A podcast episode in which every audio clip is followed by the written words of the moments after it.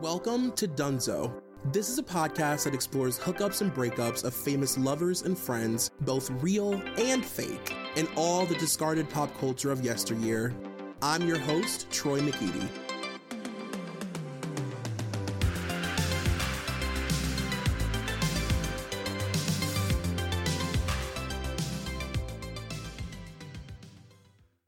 Hello, you guys. It is me, Troy Mahihu. Um, it feels like it's been forever since I recorded an episode, but it's only been a week. I don't know why it feels like it's been so long. Probably because this week has been so crazy. Um, I obviously want to start the episode by acknowledging the elephant in the room. I want to thank you guys from the deepest parts of my spirit. Like, truly, the marrow of my bone is thankful for how supportive you've been during this crazy situation with even the rich. You guys have I mean, I'm I'm noticing tweets, I'm seeing uh, Instagram stories, I'm seeing you commenting on their page.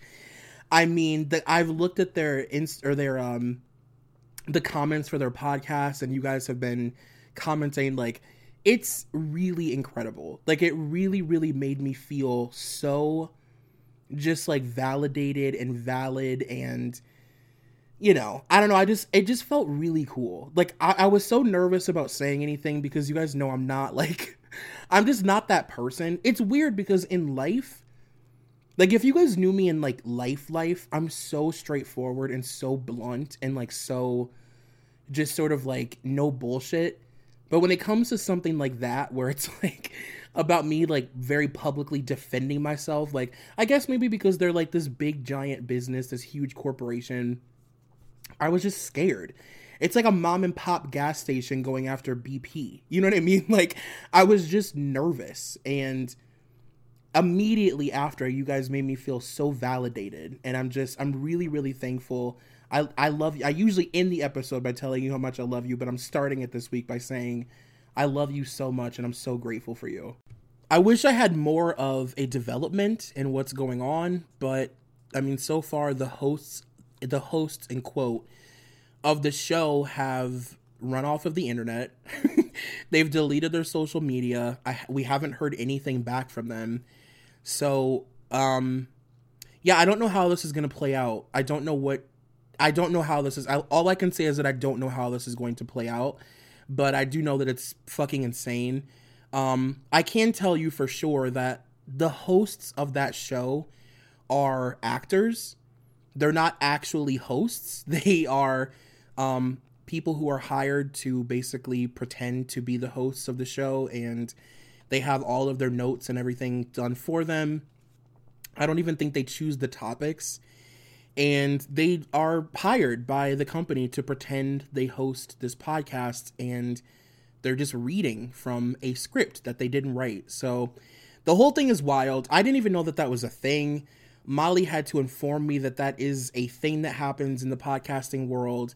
So people like me and the people that I've had on this show, my friends, um, who also work really, really fucking hard and do all of their own editing and research and pay for everything themselves. And if a microphone fucks up, then they go buy another one. And, you know, uh, like even right now, it's like two in the morning and this episode comes out tomorrow. And I'm doing this myself and I did all the notes myself. And I watched the documentary like three times.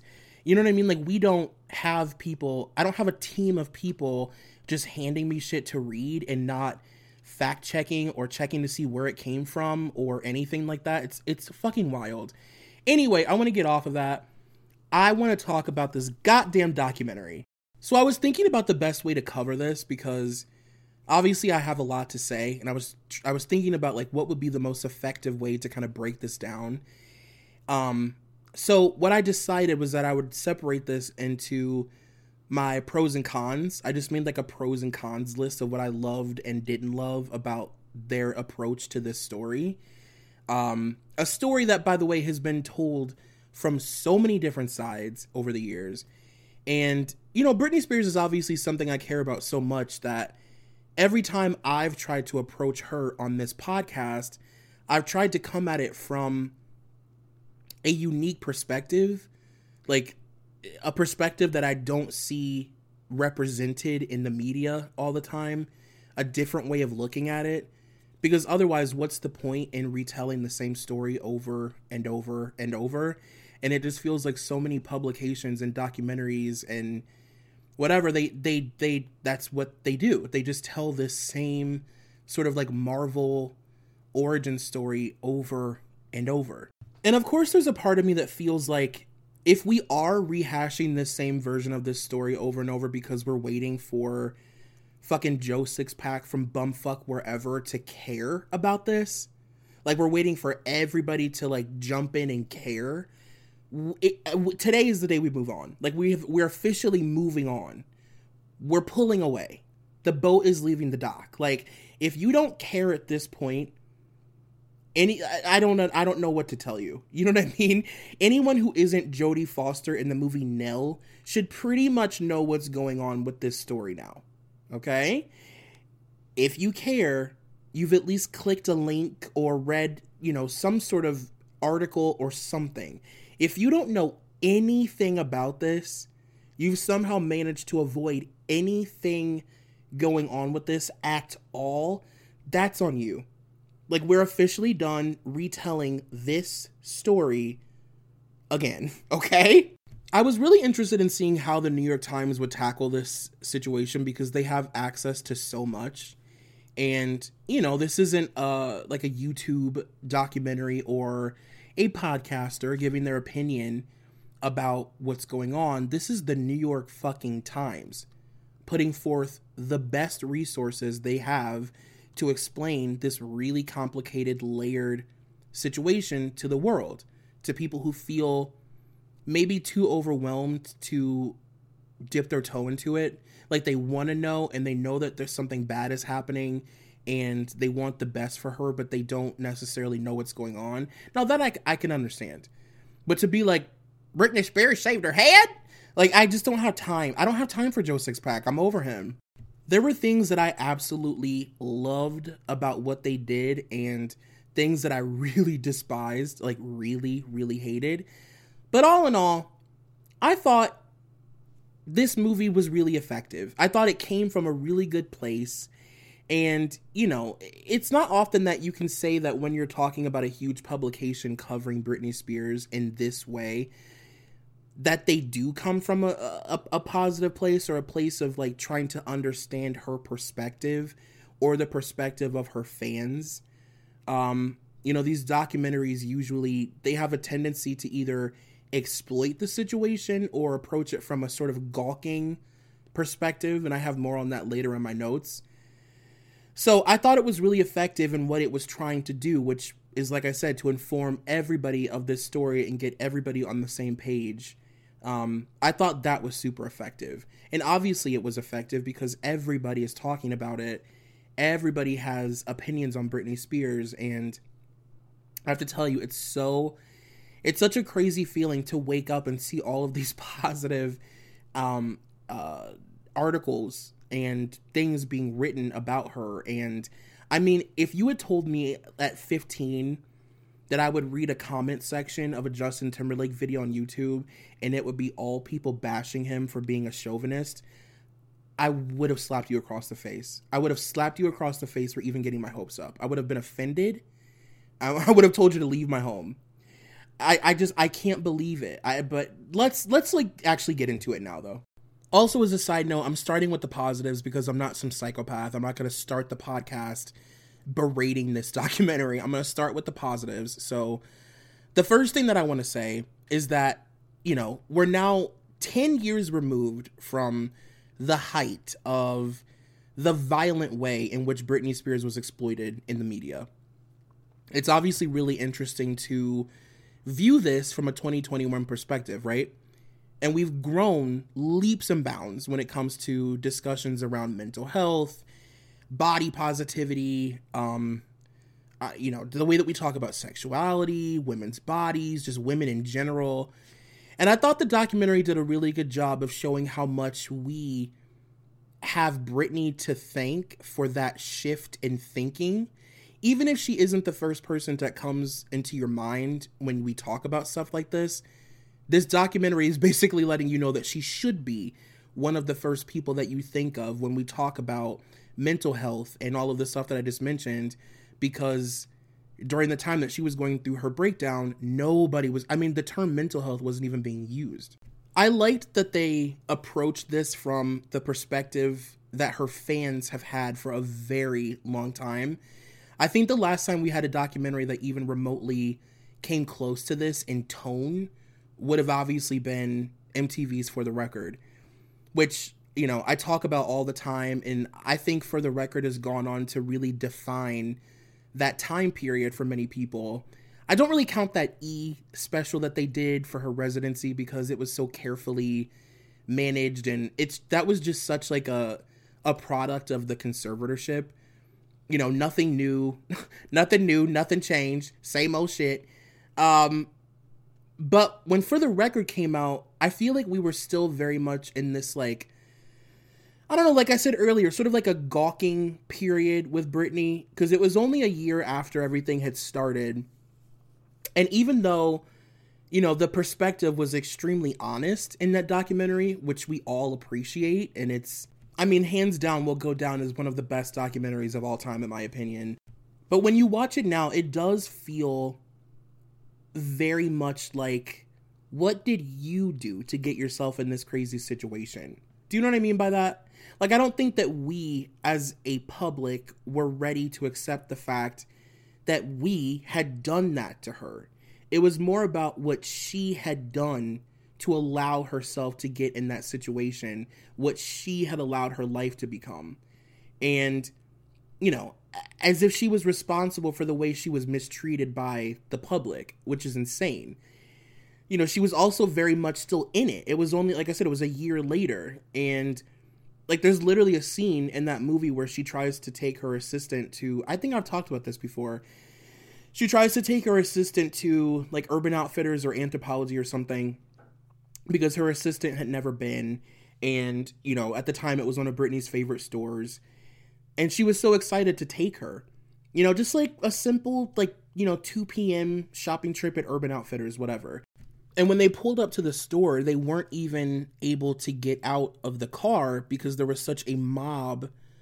You know, hundreds of people started swarming the SUV, and these paparazzi started physically fighting and slamming each other into the door of the car, and they couldn't physically even get out of the car. And there's this look of just complete numbness on her face. Like, she was obviously really scared, but then when she realized that they were going to have to go back home, it was just numb.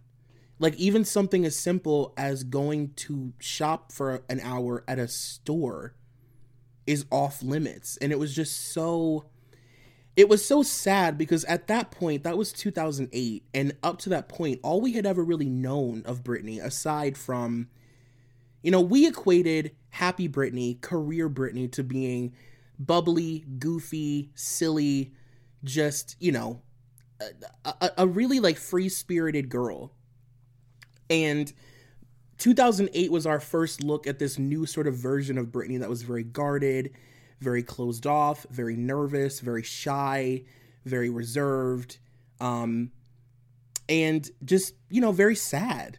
This is the first documentary, in my opinion, that approaches Britney Spears as a victim and not a victim of her circumstance, but a victim of us, the public.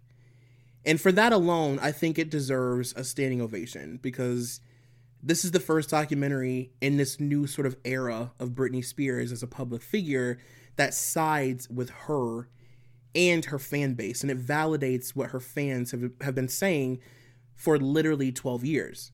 To me, this is the first documentary that basically says, oh, wait, you guys aren't fucking crazy. And this is in fact an actual human being. Because if you think about it Britney's fans have always been made to look just as crazy as she is if not worse honestly. Just like you know this crazy slutty talentless Britney Spears and her crazy shallow vapid fans who obviously don't like real music what could they possibly see in this girl she's crazy and she's not even hot anymore that's why I always say the Chris Crocker thing is actually so much more layered than anybody allowed it to be for so many years. And I'm so happy that he actually like finally really like stood up for himself recently. I don't know if you guys have seen he posted on his Instagram this basically a statement about how he was treated when he tried to defend her because you know, at the time, anyone who had sympathy for her publicly was sort of made fun of and ridiculed in the way Chris Crocker was. In many ways, I think Chris Crocker actually became the face of Britney's fan base. Not to mention, he was one of the only, I mean, I can't think of anybody else. Mind you, I'm a longtime Chris Crocker fan, shocker. I was, I loved early YouTube Chris Crocker. I was obsessed with him, the bitch bell, the hair flip. I mean, like, I was like watching Chris Crocker every day. I, I, probably had notifications turned on if that was a thing back then. Like I was really just obsessed with him. Like I thought he was so funny. I thought he was so talented. And I mean, really I just was blown away by like how brave he was to be, you know, this young teenage boy living in the deep deep fucking hillbilly south, like the deep south the kind of South that you hear people on TikTok say, like, black people don't drive through this town kind of South. You know what I mean? Like the South. And he's walking around, you know, his local Walmart with extensions and heels and makeup. And, you know, this was before anybody that I can really even think of, aside from like Jeffree Star, was gender fluid and in the public space. I mean, it just was not a thing. And as a little gay teenager in the early 2000s who was also obsessed with Britney, I just thought he was like the second coming of God. I thought he was fucking hysterical. Um, so then to watch what happened to him, to watch him express what so many Britney fans were feeling fear. A genuine fear that this girl would die.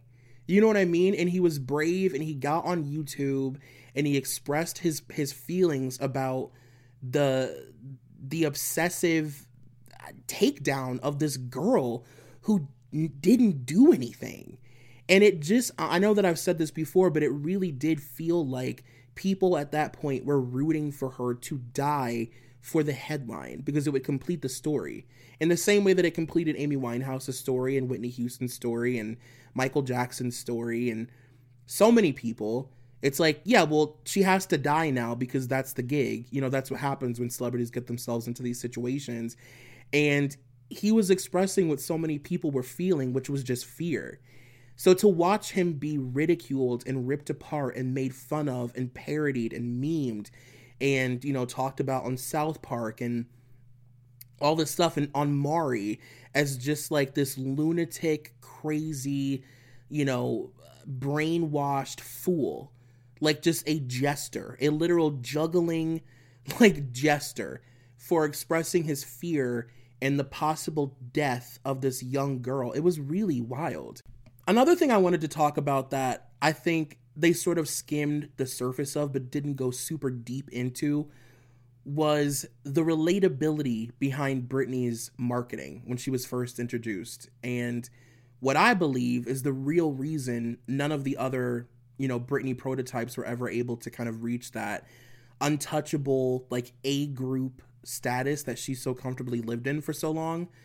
Um, Kim Kaiman, who was the she was in the documentary, she was the senior director of marketing for Jive during the early phases of her career.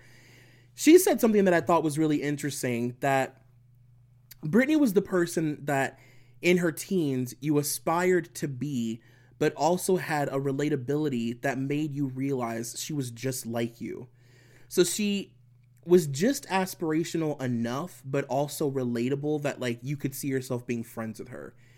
And, you know, I think Britney's entire career hinged on her personality. I don't really think that gets talked about enough.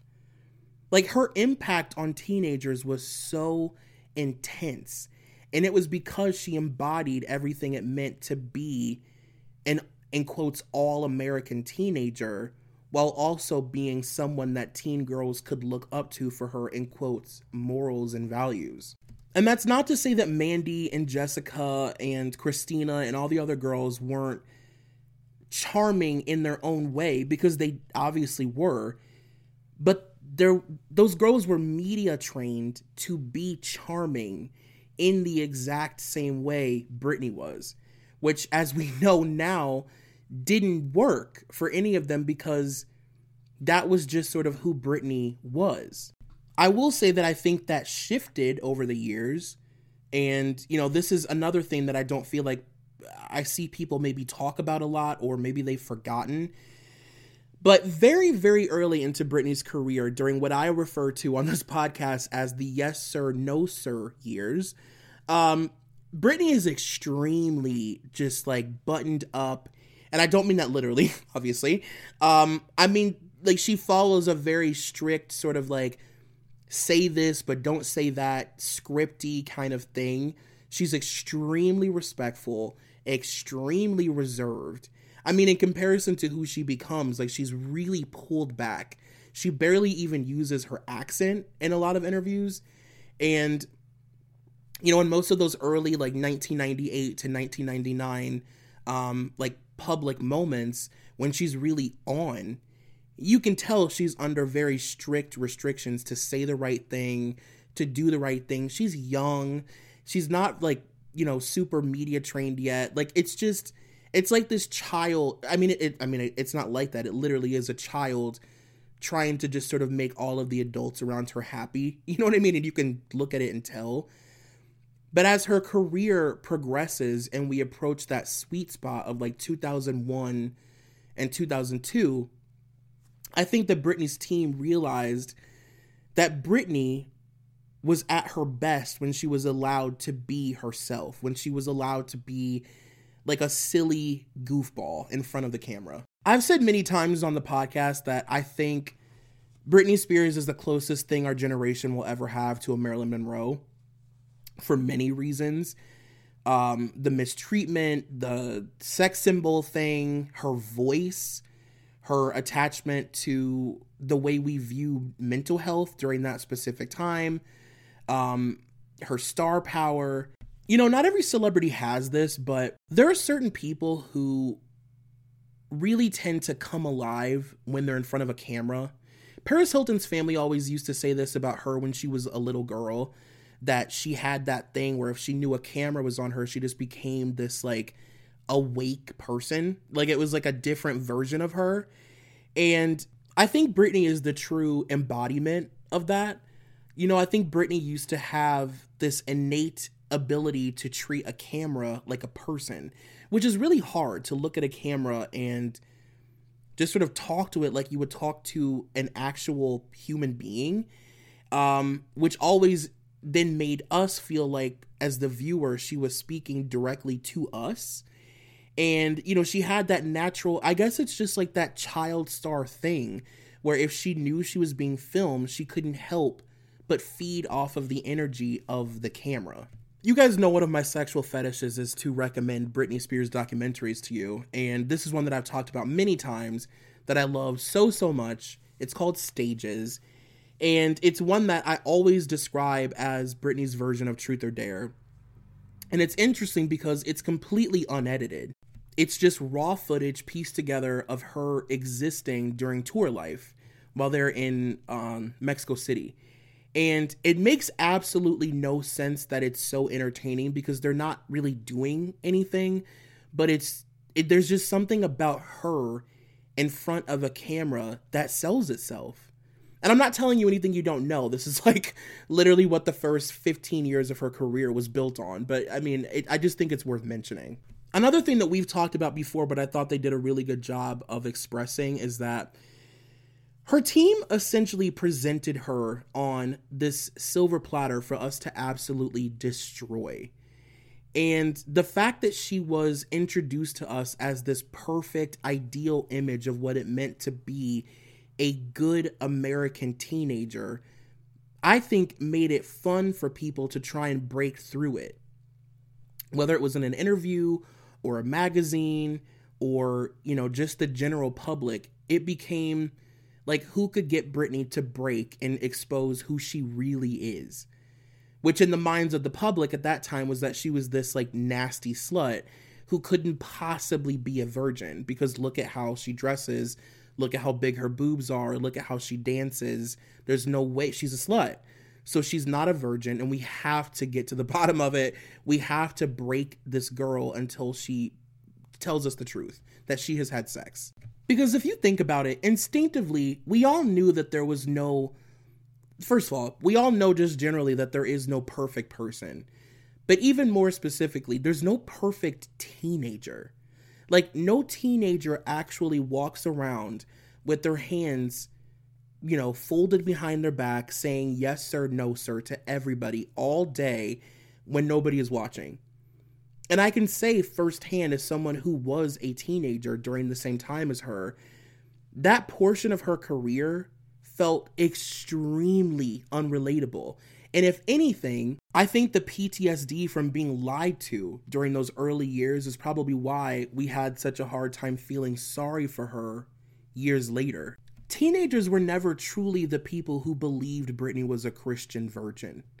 You know what I mean? That was something they did to appease our parents who were going out and buying this music. That wasn't, I, I truly, I don't believe that was like for us. I really don't as kids.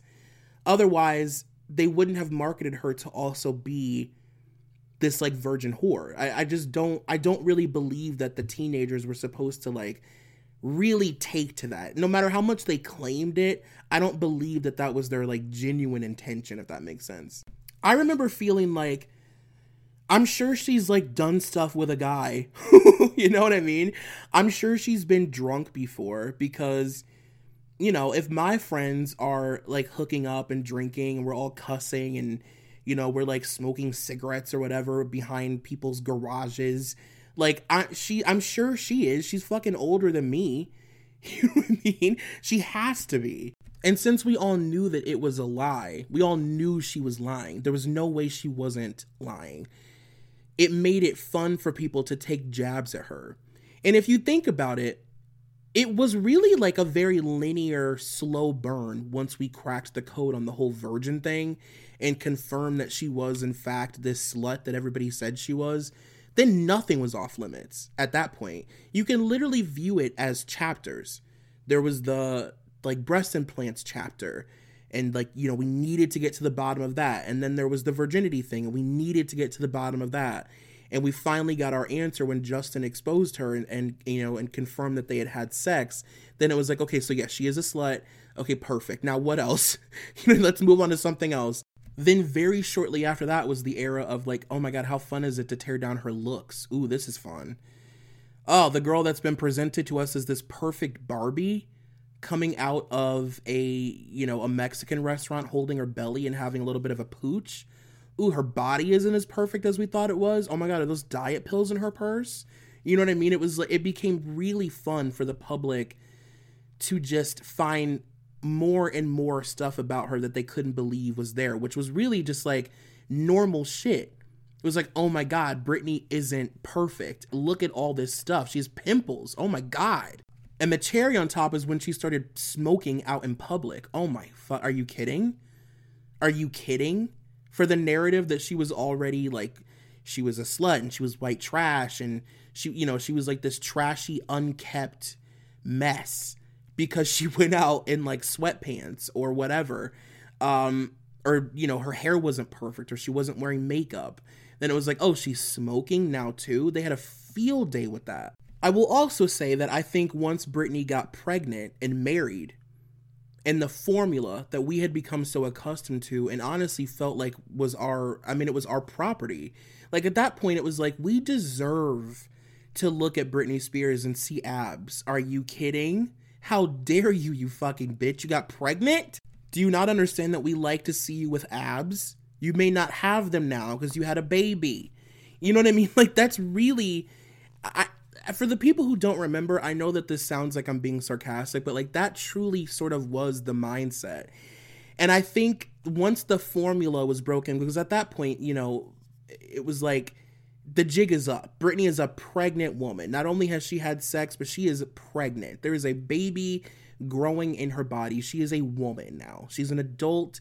You know what I mean? You there's no more like Lolita, you know, I'm a good girl, I'm a bad girl Madonna whore. She is a fully pregnant adult woman with a husband. And in my opinion, it felt like the world sort of lost value in her. It was like, well, why are you necessary? If men don't want to have sex with you and women at this moment don't really want to look like you because you're pregnant, what purpose do you have? Like now you're just another famous person, a famous person that we weren't even taught to respect in the first place.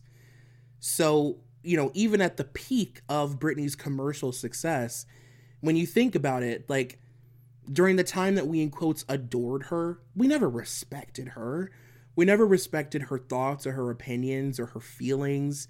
You know what I mean? We liked being entertained by her. We liked making fun of her and we liked tearing her down because she was the easiest punchline in the world for so long. I've watched this documentary two and a half times now, and the first time I watched, I was really put off by the guy from Star Magazine, sort of like trying to explain the reasoning behind publishing these photos. And, you know, he talks about how the goal, I thought this was really interesting. One of my favorite takeaways that the goal was never to fetishize or, you know, demonize these people, but to make the reader feel some sort of human connection to them in their daily life. You know, to pull the curtain back on celebrity and to say, hey, you know, Britney Spears leaves a Mexican restaurant bloated and smokes a cigarette after, just like you, or whatever. Um, and the first time I watched, like I said, I was repulsed by him. I was like, you know, how fucking insane is this guy to come on here and say this? And then, you know, the second and third time, I was like, well, I participated in this culture, like heavily. I still do.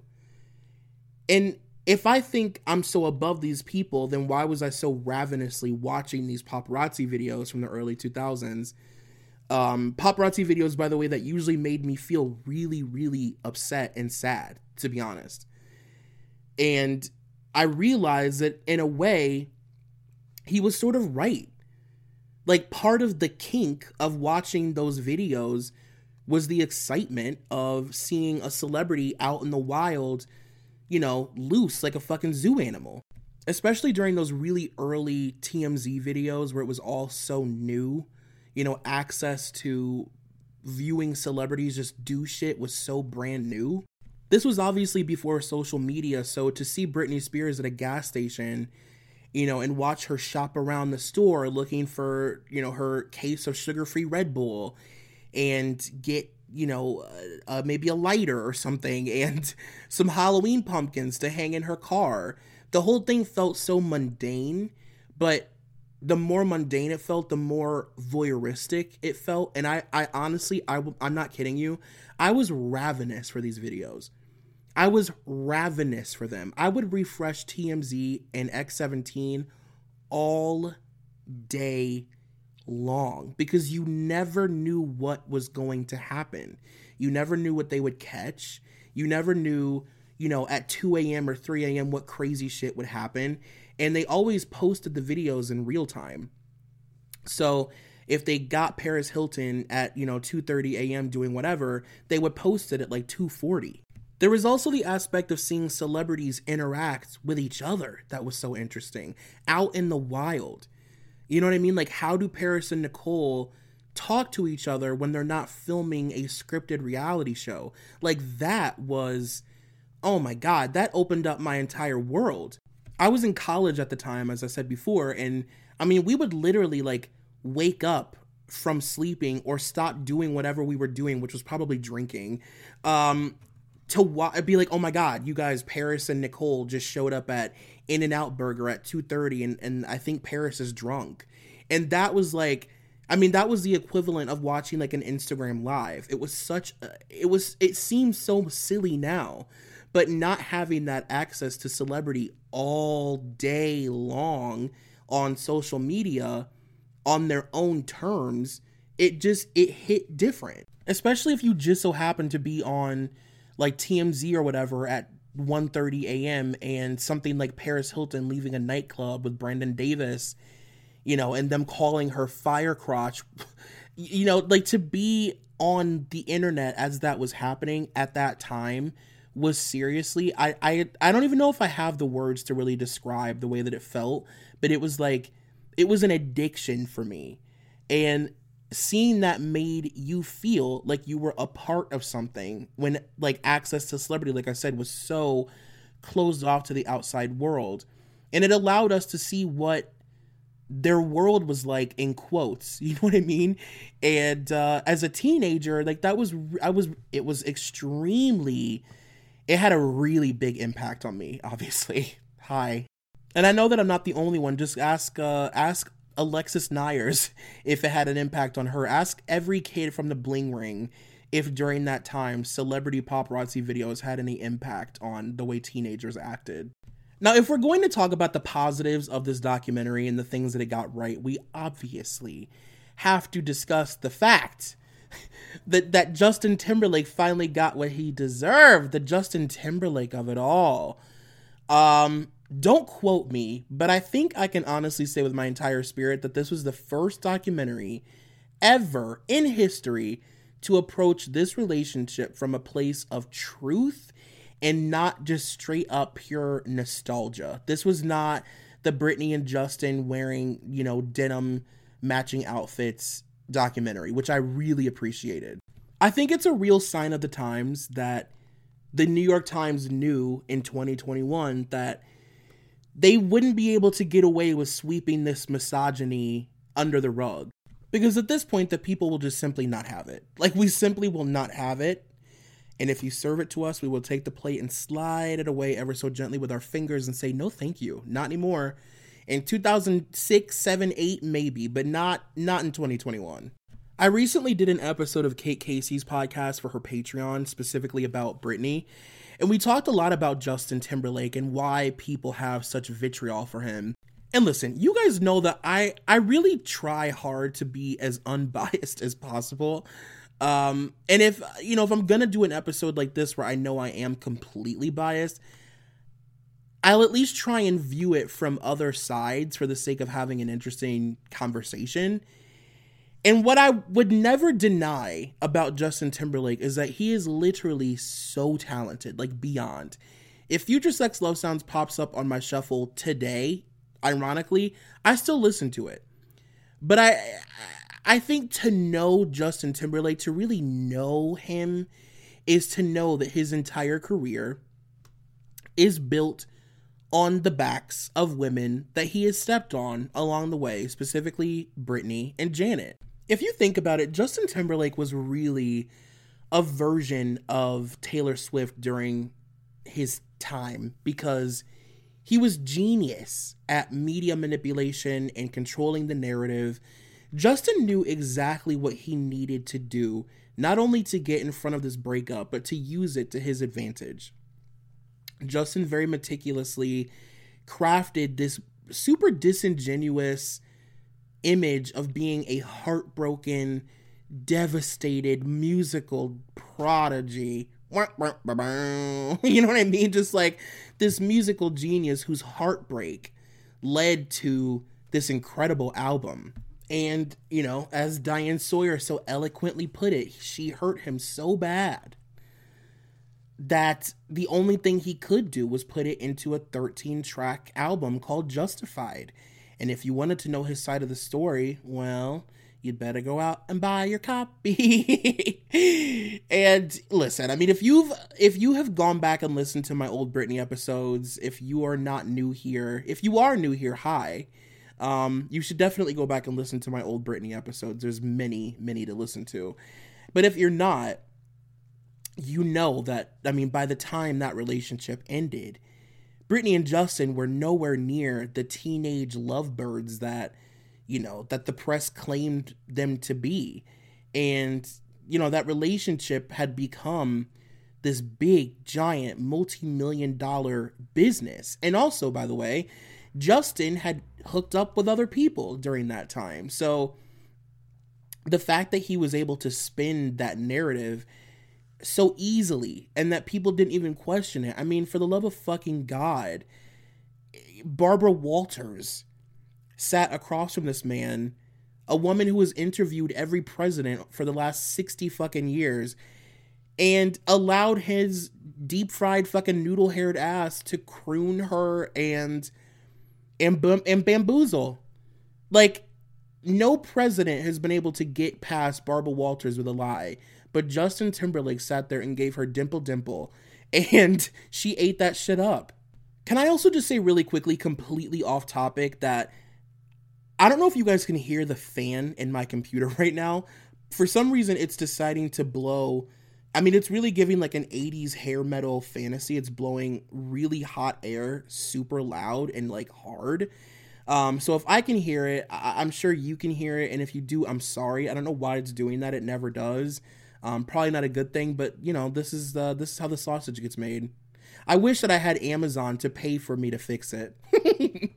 I don't really have a ton more to say about Justin because, I mean, we have beat that story to absolute hell and back, and you know, I can't imagine what more can be added to the Justin narrative. But I am so delighted. I cannot tell you how happy it makes me to know that the entire world has caught up to the very blatant, obvious, public misogyny that this man has been exuding for the past 10 years.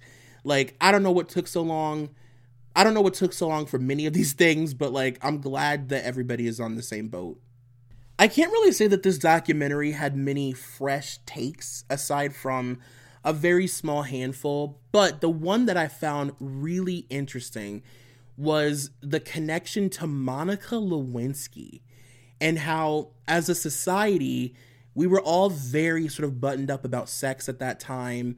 Um, you know, I was too young to like make that connection on my own. So to see people talk about it and explain it was really fascinating to me. And, you know, as a millennial in my 30s who I, I remember 1999.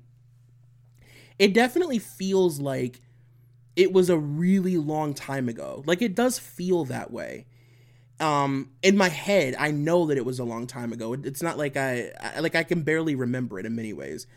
But to see raw footage of Britney pressing play on a fucking boombox at the mall while wearing a giant Tommy Hilfiger puffer coat, it really put it into perspective for me it just hits different when you see like those raw home videos and versus like music videos and movies and stuff that are like glossy and um I don't know, it's it's just different. Like it to see that like you know, camera on the shoulder video of her at the Mall of America or whatever.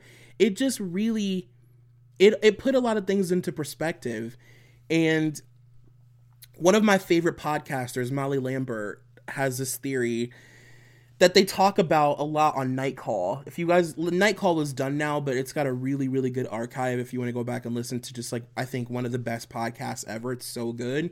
It scratches this really, really weird itch that I don't really know how to describe. Um, but it gives like public access vibes, which I love, like late night public access. Anyway, Molly Lambert has this theory that the decades don't really start until like three to five years in, and then they bleed into the next decade. For example, like the 80s don't really start until like 85. The beginning of the 80s is still very much the 70s. Like it's hard to tell anything apart. But then when you look at like 1999, you know, like I guess I just never really thought about how 90s 1999 was because in my mind it's like the millennium. You know what i mean? The introduction of technology. It's like metallics and and and uh, computers and thing you know what i mean? It's like it's the future in quotes but 1999 was still so 90s so conservative so buttoned up. It was just such a different time and it's interesting because Britney has obviously been famous for a really long time. And she was one of the most famous people in the world during quite possibly the biggest transitional period in American history the introduction of the internet and the effect it had on fame and celebrity and the way we think. Um, Britney is a pre internet star who had to deal with us as a nation working out the kinks of the fucking millennium. All that old world bullshit that we hadn't figured out yet, like how to treat mental health or how to refer to it as mental health and not like calling people crazy, how to talk about female bodies, um, how to approach conversations surrounding young women, uh, the way young girls should be allowed to dress. Like, it was really, I mean, we were in some fucking pilgrim times. She also became famous during a time when there was no policing on the internet. And it's like you think the internet is crazy now. At in 1999, it was the fucking Wild West. And I I mean, you would be surprised at how many like weird right today. Like every time I do a Britney episode, I come across so many weird, creepy, honestly really scary, I'll be honest, terrifying Angelfire websites that are like I want to kill BritneySpears.com, Britney Spears should die.org, Britney Spears is a slut.net. These weird fucking internet websites made by teenagers of them like talking about hanging her and cutting off her fake boobs and you know, click here for a gallery of Britney Spears being a slut. And it's like all these pictures of her with like in like bucket hats and fucking like frog hoodies. I'm like, I don't, I don't, I really don't get it and I don't want to. The 1999 of it all led me down this like mental rabbit hole of thinking about the fact that so Britney Spears was obviously like the star of the 2000s, right? She became famous in at the end of the 90s, but she was the star of the 2000s. And I think it kind of helps make sense of why we were so cruel to her when you compare her um I don't know what you would I mean let's call it it was a public execution. I don't know what else you would refer to it as. When you compare Britney Spears' public execution to the like OJ trial or like Tonya Harding, the only other things that I can think of, not the only things, but like two major things of the 90s that really represent that time period. The OJ trial and everything that happened with Tonya Harding and Nancy Kerrigan really played out in the press sort of like a soap opera, right? Which is very of its time. Both of those stories felt like something that could have happened on General Hospital easily. And the media covered it very much like a soap opera because it's the world that we were living in during the time. And I think Britney's situation is interesting because it played out almost like a trashy reality TV show because that's the world that we were living in during that time. And in many ways, what she was going through even though it was really dark and really sad, it almost feels like the world looked at it like it was gonna, like it could air on VH1. Like in between I Love New York and I Love Money season two was like Britney Spears's public mental breakdown. It felt like a trashy reality show. It was covered and interpreted by us like a trashy reality television show we're approaching the ends of my positive list here. Um, I also felt like the documentary did a really good job of choosing who to speak to for the most part. Um, I really loved hearing from the executives from Jive during the early years and her dance instructors and act, you know, the the early vocal coaches and stuff like that. Obviously, Felicia, um, the Star Magazine guy. Like I said, I thought that was really interesting. I liked hearing from the lawyer and the paparazzi guy. I thought they all added a really interesting narrative, and they did, I think, represent um, these different sort of chapters of her entire life. But I think that pretty much covers everything that I liked about the documentary. that pretty much covers everything I liked about the documentary. I mean, uh, you know, aside from that, it, you know, we'll talk. We're gonna talk here in a minute. Um, I need to expel these things. I'm covered in body thetans right now, so let's let's just get this over with. I didn't find anything particularly revolutionary about this movie. I approached watching it with like a really positive outlook, especially because everybody was so excited about it and I really wanted to be optimistic, you know what I mean? Like I'm excited that people are so excited about this and that it, the story is so visible. Um you know, I mean the 15-year-old boy in me is screaming because I go on Google and it's all these positive stories about like we're sorry Britney Spears and we should have respected Britney and we, I can't believe what we did to her and it's just like it's really it's overwhelming for me. Um so that part of it I, I'm freaking out about and like I said earlier, I think the movie was really effective in getting everybody kind of on the same page and, you know, getting everybody informed. Um, I thought it did a really good job of like sort of tying up the story in an effective way. Now, with that being said, there's another side of me that feels like the story has still really has yet to be told. And I guess maybe a part of that is because Britney herself has yet to be able to talk about any of this um, publicly. But I just wish the documentary would have taken this opportunity to do that. I love hearing the opinions of her fans and other people you know what I mean? But she's the person that we've heard from the least in the past decade. We've heard so much from uh, media outlets and reporters and journalists and fans and you know uh, and and podcasters. I'm including myself in that. It's like we've been the authority on this girl's life for so long, and it's like it's like first of all, let me just say I didn't think Britney herself was gonna like pop up in the documentary. I'm no fool, but what upset me is that the New York Times has access to 30 plus years of the most photographed, filmed, talked about person, and they barely featured her in her own documentary. I just thought that was so. I mean, aside from like, you know, photos and quick little tiny itty bitty video clips, they barely featured Britney a girl who we've all established has has not been able to express her own voice. And they chose to barely feature her. I just i don't get that. There was a moment at the beginning of the documentary where, where felicia said the reason i agreed to do this interview was because i wanted to remind people of why they fell in love with Britney in the first place. And what better way to do that than to show her and I hate to think that like misinformed people are going to come out of this documentary with this narrative that Britney is, you know, this broken bird. Like she's this broken, quiet, meek individual who can't express herself and, you know, and is voiceless and she's a broken doll.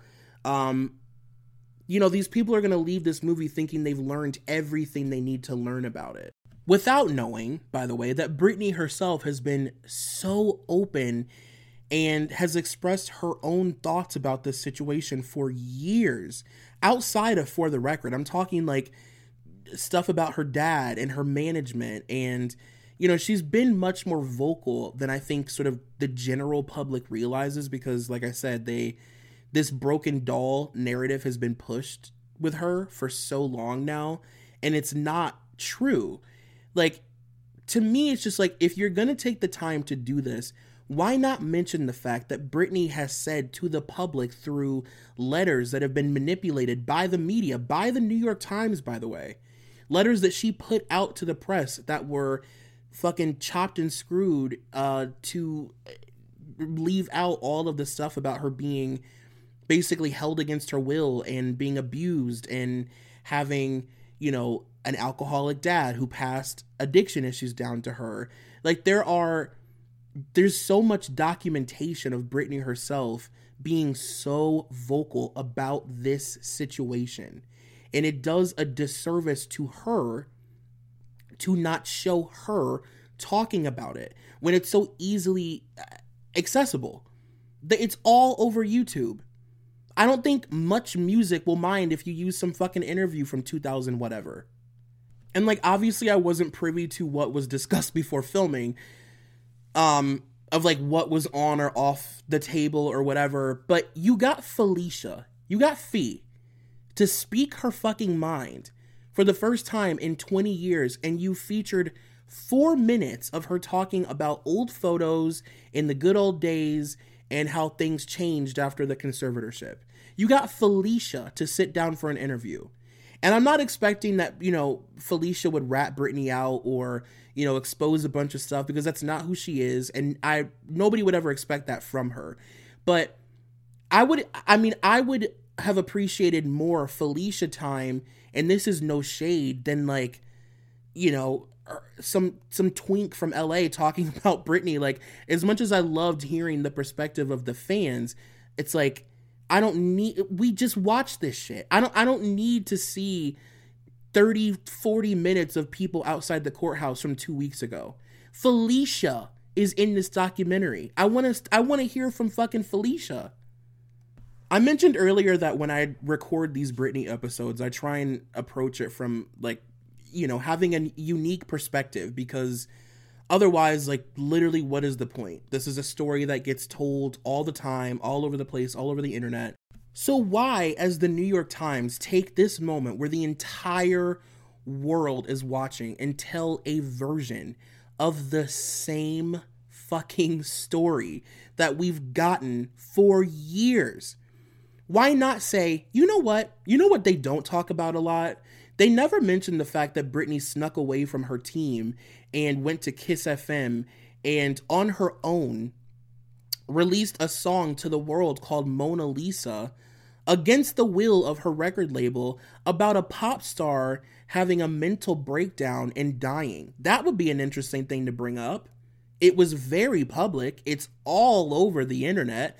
Every Britney fan knows the song. It's not like it's some underground track that you have to, you know, like download from fucking Kazaa. It's it's a very popular Britney song. You know what I mean? Let's talk about the fact that during the time that Britney had this weird sort of back and forth relationship with the paparazzi because they were the only people in her life, that she fell in love with one of them. And they genuinely fell in love, and he was a huge, huge part of this story. Why not bring that up?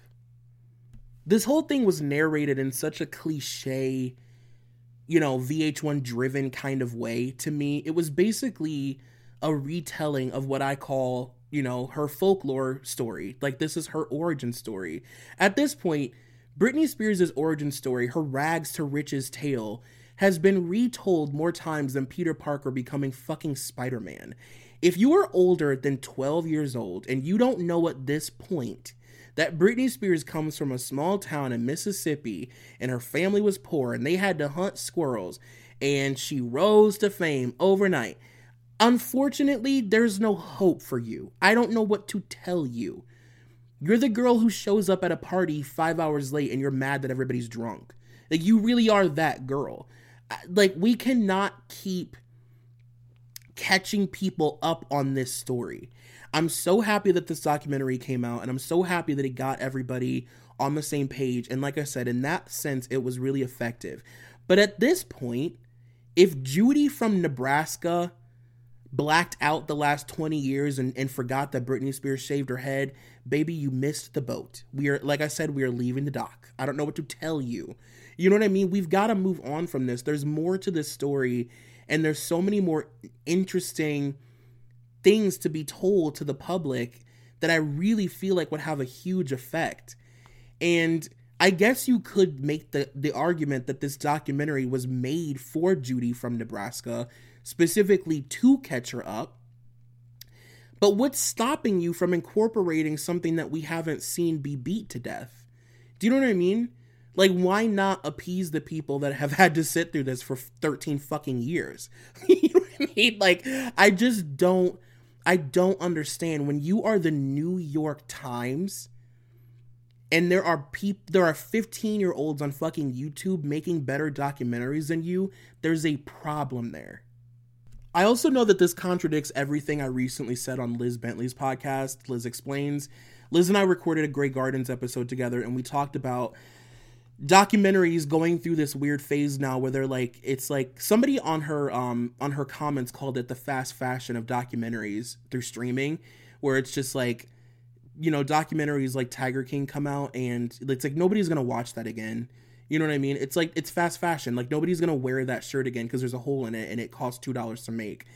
And I think I still kind of stand behind the fact that documentaries should be an hour to however, you know, an, hour and whatever long. I think that they should be one singular thing. And this idea that, you know, a 14 part documentary is going to hold people's interest, like, I'm just kind of over that. But when you're talking about Britney Spears, take it from somebody who has done this several times. You have to break it up.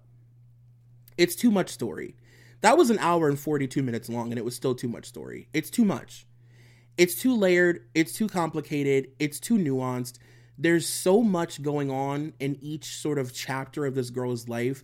It's too much to try and sum up into one single, one singular piece of work. You have to break it down.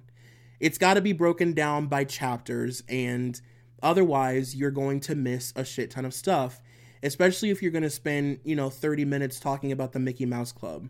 For the love of fucking God.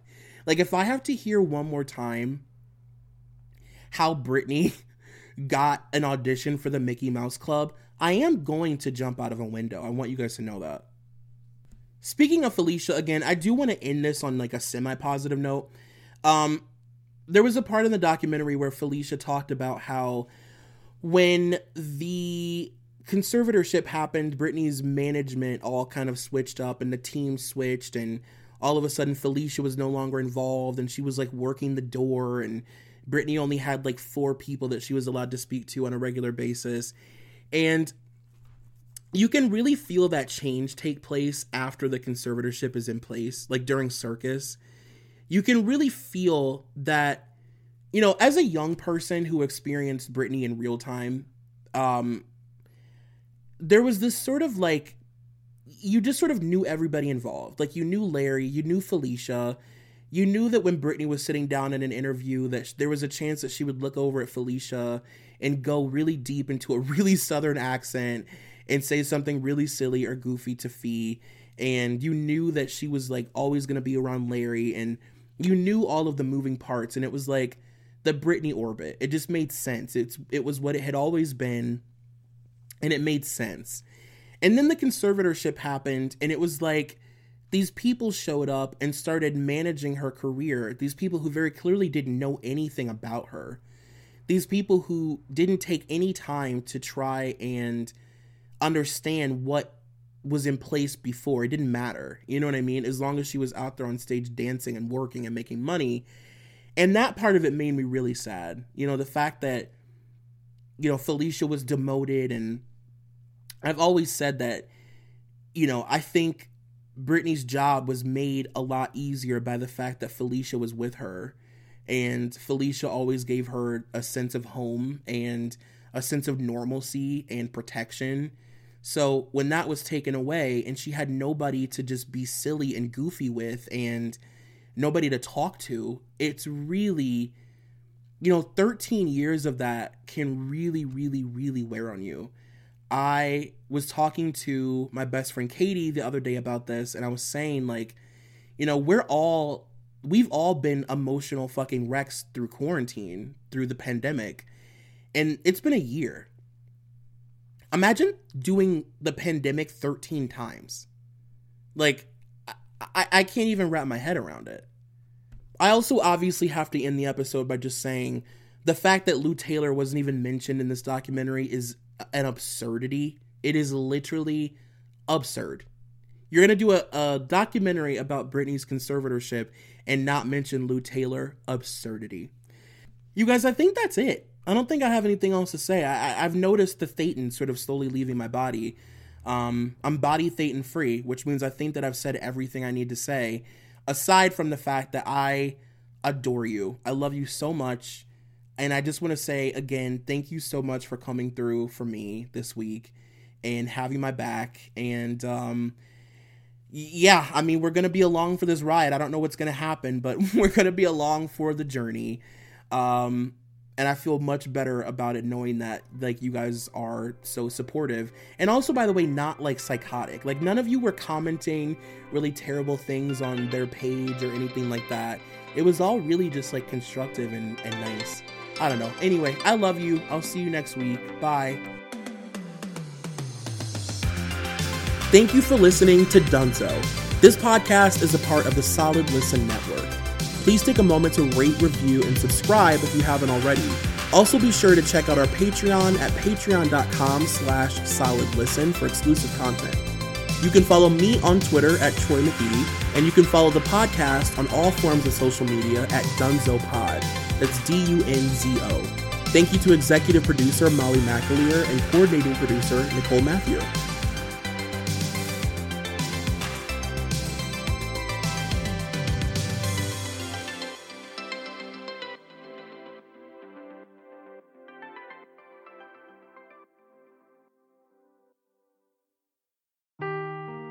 Seeking the truth never gets old. Introducing June's Journey, the free to play mobile game that will immerse you in a thrilling murder mystery.